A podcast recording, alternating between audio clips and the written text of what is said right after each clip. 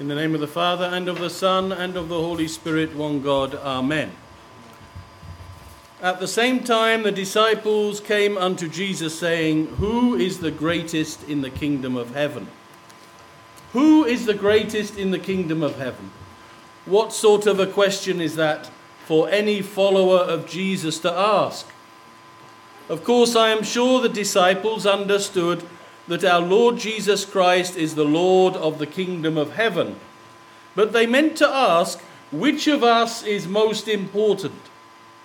They had their eyes on each other. Who seemed closest to Jesus? Who did he talk to most? Was there any way of working out in which order of importance Jesus thought of them? It would be easy to criticize the apostles and assume, assume that such attitudes were only found among them, and that we were free from the need to compare ourselves with others. But unfortunately, that is not the case. It seems that our modern world demands that we compare ourselves with others at every turn. We are taught by the television and magazines and the constant advertising that surrounds us that to be successful, to be great, we must wear the right clothes, we must have the right phone, we must drive a new car, we must have all manner of household appliances, we must have a large flat screen TV, we must look like this, we must avoid looking like that. And we see it in young people who can become obsessed with finding their place in the league table of greatness at school or college. But it is an obsession, a delusion, which can and does affect us all. Even otherwise intelligent adults can fall prey to the need to compare themselves with others, to envy the achievements of others, to wish that we had better qualifications more chance of promotion, were noticed by the senior management. For the Christian, this way of thinking is dangerous and damaging because it leads us to imagine that our value is found in how others think of us rather than in the person we actually are and how God Himself thinks of us. We could easily spend our whole lives seeking to be noticed by others and to impress others. But to be valued in such a way is a most fragile kind of worth. We can see politicians who have spent their whole lives trying to achieve such importance, and yet very quickly their term of office is over and they are all too soon forgotten. Who was the Minister of Transport in 2007? I have no idea. And I wonder if very many people outside of his family have any idea. Yet perhaps that was the ultimate position in terms of worldly greatness that he spent his whole life seeking after. And yet it has no value at all in relation to life with God. Once we start seeking to be validated by the impression we make on other people, then we find ourselves constantly chasing a shadow. One minute people are impressed by this, and the next minute they are impressed by something completely different. We place ourselves in danger of becoming X Factor contestants, constantly trying to please the crowd. Nor does the church escape this danger. It is possible for a priest to seek to become popular and use all manner of worldly marketing gimmicks to do so. It is possible for those who work with young Christians to avoid saying or doing anything that might make them seem less cool in front of those they should be shepherding. It is possible for ordinary church members to put on a show in church so that everyone thinks they are wonderful, while inside their hearts they are struggling with many problems or even have no real faith at all. We all desire to be great and to be important and to be noticed.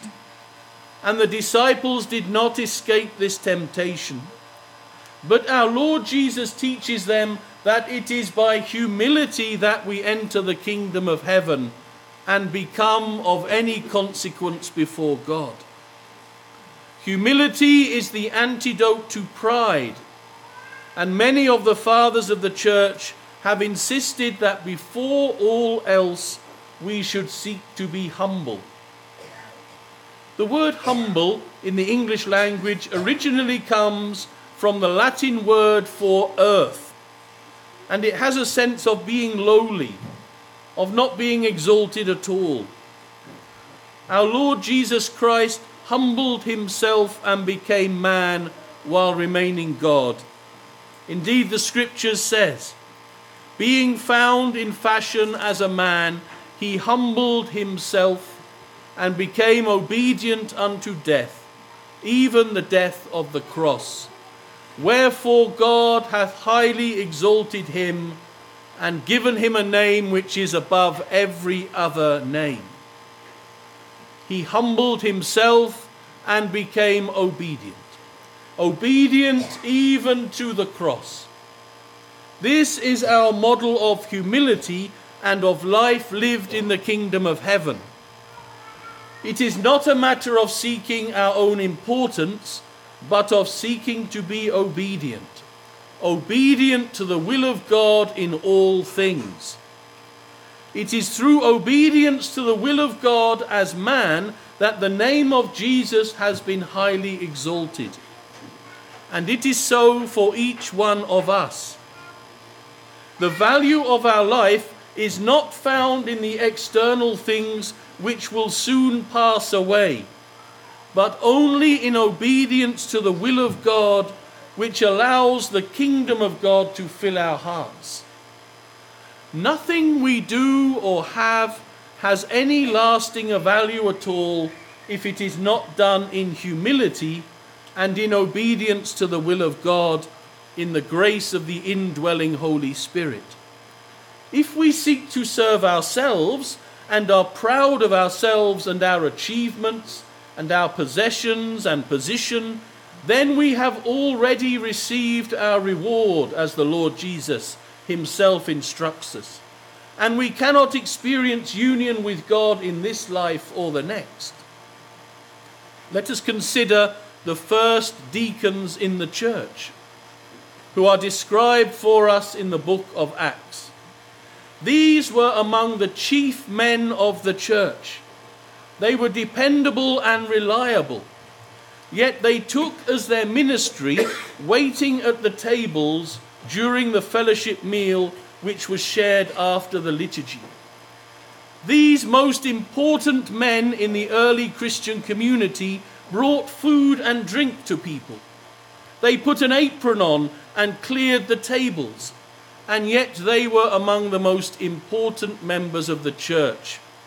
They humbled themselves and became the servants of all, and in this humility they were honored and exalted by God and men.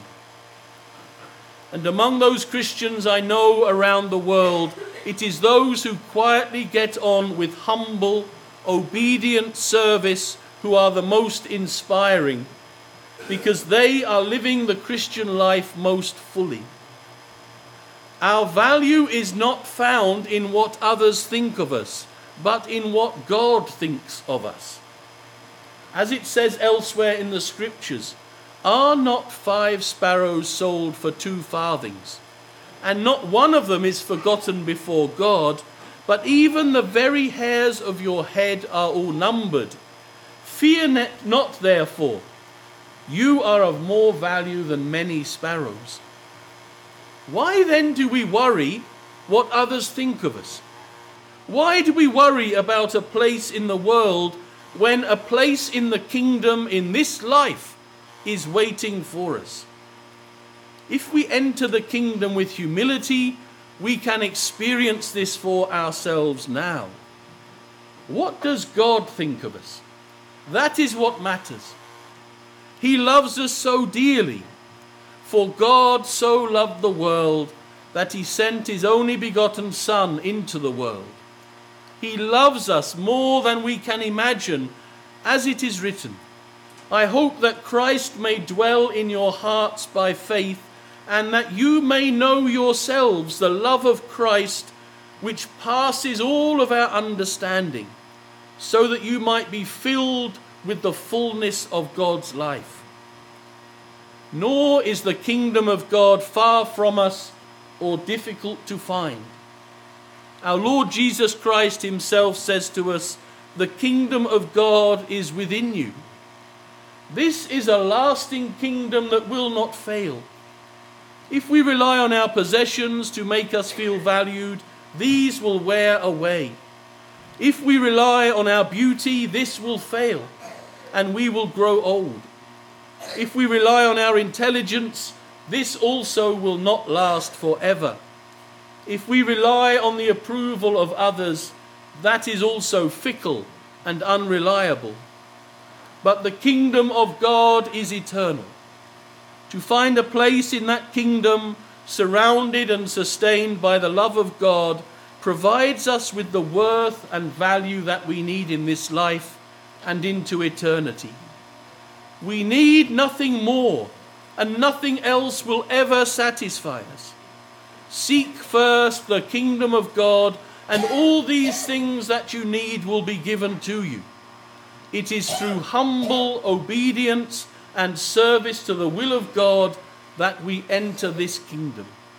May we each of us enter more fully, bowing the knee before our Lord and Saviour Jesus Christ, giving Him all of our life all that we have, all that we possess, all that we hope for, that in service to God and to one another and to the world, in humility and obedience, we might receive from God salvation in this life and glory in the life to come. May this be to the glory of God, the Father, the Son, and Holy Spirit, now and ever, and unto the ages of ages.